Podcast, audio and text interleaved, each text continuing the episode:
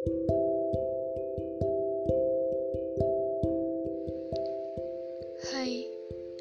sudah lama ya kita nggak bertemu. Ya, itu karena jarak. Jarak itu sebenarnya tak pernah ada.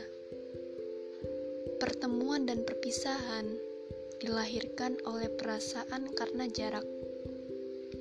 Jarak ini pernah membuatku rindu ya pernah membuatku lelah, dan pernah membuatku saling meragukan. Aku tak membenci jarak. Yang aku benci adalah kabarmu yang tak pernah kunjung hadir. Terima kasih jarak, karena kau mengajarkanku untuk kuat, meski sering membuatku sekarat.